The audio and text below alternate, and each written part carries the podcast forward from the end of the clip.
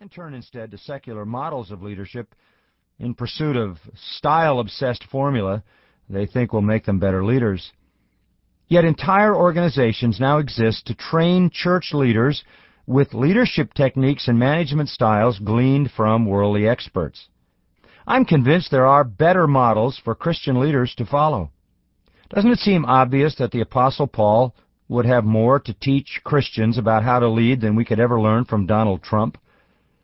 For that very reason, this book is largely based on biographical material on the life of the Apostle Paul in the New Testament. Of all the biographies I have read and the lives that have left their mark on my character, no one mortal individual has left a deeper impression on me than the Apostle Paul. I sometimes feel I know more about him than anyone else except Christ, because I have spent a major portion of my life studying the biblical account of his life, letters, and ministry, learning leadership at his feet. I have based most of this book on biographical and autobiographical material drawn from Acts twenty-seven and the Epistle of Second Corinthians. These passages show Paul at his best as a leader. Some who merely scan these pages might be tempted at first to think, well, this is all about Paul. It's not really about me. But it's actually about what we ought to be. Paul himself said, I urge you, imitate me. Imitate me just as I also imitate Christ. He was a true example of the Christ-like leader. We'll start with examining how Paul's leadership was manifest in the most unlikely of situations, in a shipwreck, where he was the lowest-ranking person on board ship. And yet, he rose to the occasion and demonstrated extraordinary powers of leadership. Then we will example principles of leadership from several key passages in Second Corinthians. As we shall see, it is filled with keen insight on how to lead people. Then we will round out our study of leadership with two key passages, one from First Corinthians nine, twenty-four to twenty-seven, looking at key insights into the leader's character and personal discipline. What we learn from the Apostle Paul is the same thing Jesus taught, that character, not style, not technique, not methodology, but character is the true biblical test of great leadership. Entrepreneurship is wonderful, but the most skilled entrepreneur in the world without character is no true leader. Strategic planning is important, but if you don't have leaders whom people will follow, your strategic plan will fail. The clarity of a well-drafted purpose statement is crucial, but the true spiritual leader must go beyond merely clarifying people's focus. The real leader is an example to follow, and the best example to follow, as Paul knew, is the one who follows Christ. My goal in this book is to distill the biblical principles of leadership in a way that I hope will be beneficial for leaders in every realm: business leaders, civic leaders, church leaders, parents, teachers, personal disciplers, youth leaders, or whatever.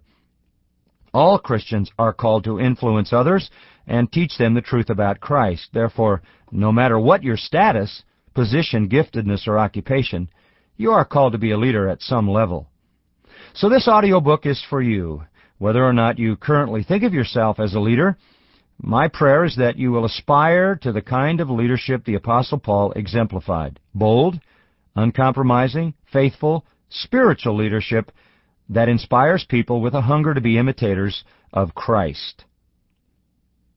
Part one, Paul in Chains, Leadership in Action. Chapter one, Earning Trust. If you want a human model of leadership, I don't think you'll ever find a better model than the Apostle Paul. Paul is my hero as a leader. He was a true leader of people, and his leadership rose to the occasion in every conceivable situation.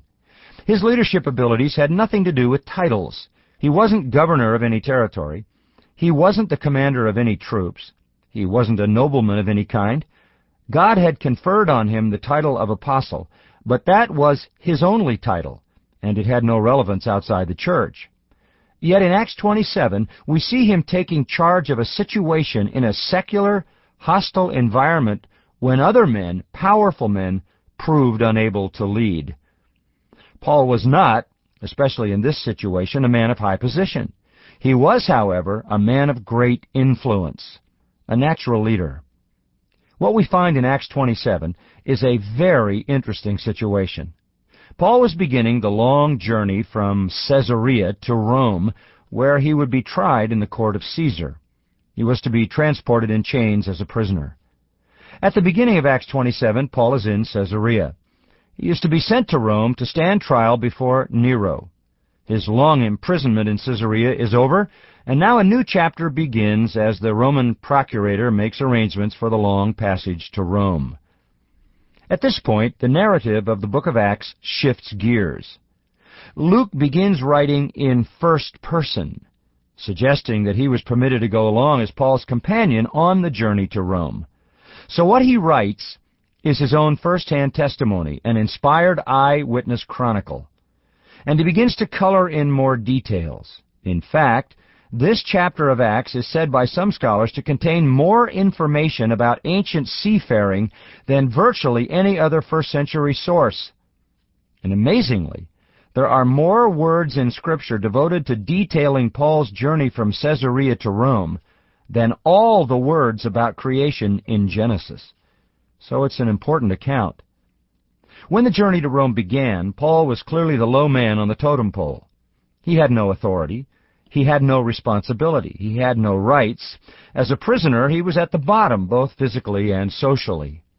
Undoubtedly, the ship he was to sail on was selected for him by Roman officials. He was placed in the company of a man named Julius, whom Luke says was a centurion of the Augustan regiment, an imperial cohort. As a centurion, Julius had at least a hundred men under his command, and they were specifically assigned to work for Caesar. So as centurions go, he was one of the highest ranking in the entire Roman army, and his men would have been elite soldiers.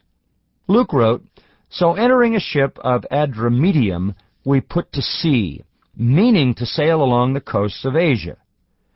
The plan was for Julius to ride this ship with Paul toward Adramyttium, and at some major port along the way, they would pick up another ship to Rome. Luke continued, "Aristarchus, a Macedonian of Thessalonica, was with us." Aristarchus was a friend and companion of Luke and Paul. He is mentioned in Acts twenty, verse four, as one of the several members of the Thessalonian church who accompanied Paul home to Jerusalem after his third missionary journey. According to Acts nineteen twenty-nine, Aristarchus was also with Paul in Ephesus when the whole city rioted at his preaching of the gospel. So he had been a long-time friend and companion of Paul's, no doubt a believer and a fellow minister. He had apparently stayed with Paul through those years of imprisonment at Caesarea. Now he would accompany Paul and Luke on their trip to Rome. That sets the scene. Paul is a prisoner. The ship had a captain and certainly a first mate. Under them would be other ranking sailors. Overseeing Paul's custody was a Roman centurion, and verses thirty-one and thirty-two say he had some soldiers with him, crack troops. So there were a lot of people with authority on that ship. Not Paul. He was at the bottom of everything. Perhaps even in the literal sense, he would no doubt have been kept in the hold of the ship. But Julius seemed to have been a noble man, and Acts twenty-seven three says that after just one day's travel, during the first stop at Sidon, on the very first day of the trip, some seventy miles north of the Mediterranean coast from Caesarea, he treated Paul kindly and gave him liberty to go to his friends and receive care. The expression translated receive care is a medical term. It indicates that the apostle was probably suffering from some kind of ailment. That isn't any wonder, since he had been in prison for so long. Of course, Luke was a physician, and one of his duties, no doubt, was to care for Paul. But something about his ailment warranted a visit ashore. He would not have been able to gain the diet, the rest, and the care he needed while remaining on board ship, so Julius granted Paul shore leave to be cared for by his friends. They ministered to his physical needs, and Paul, no doubt, ministered to their spiritual needs.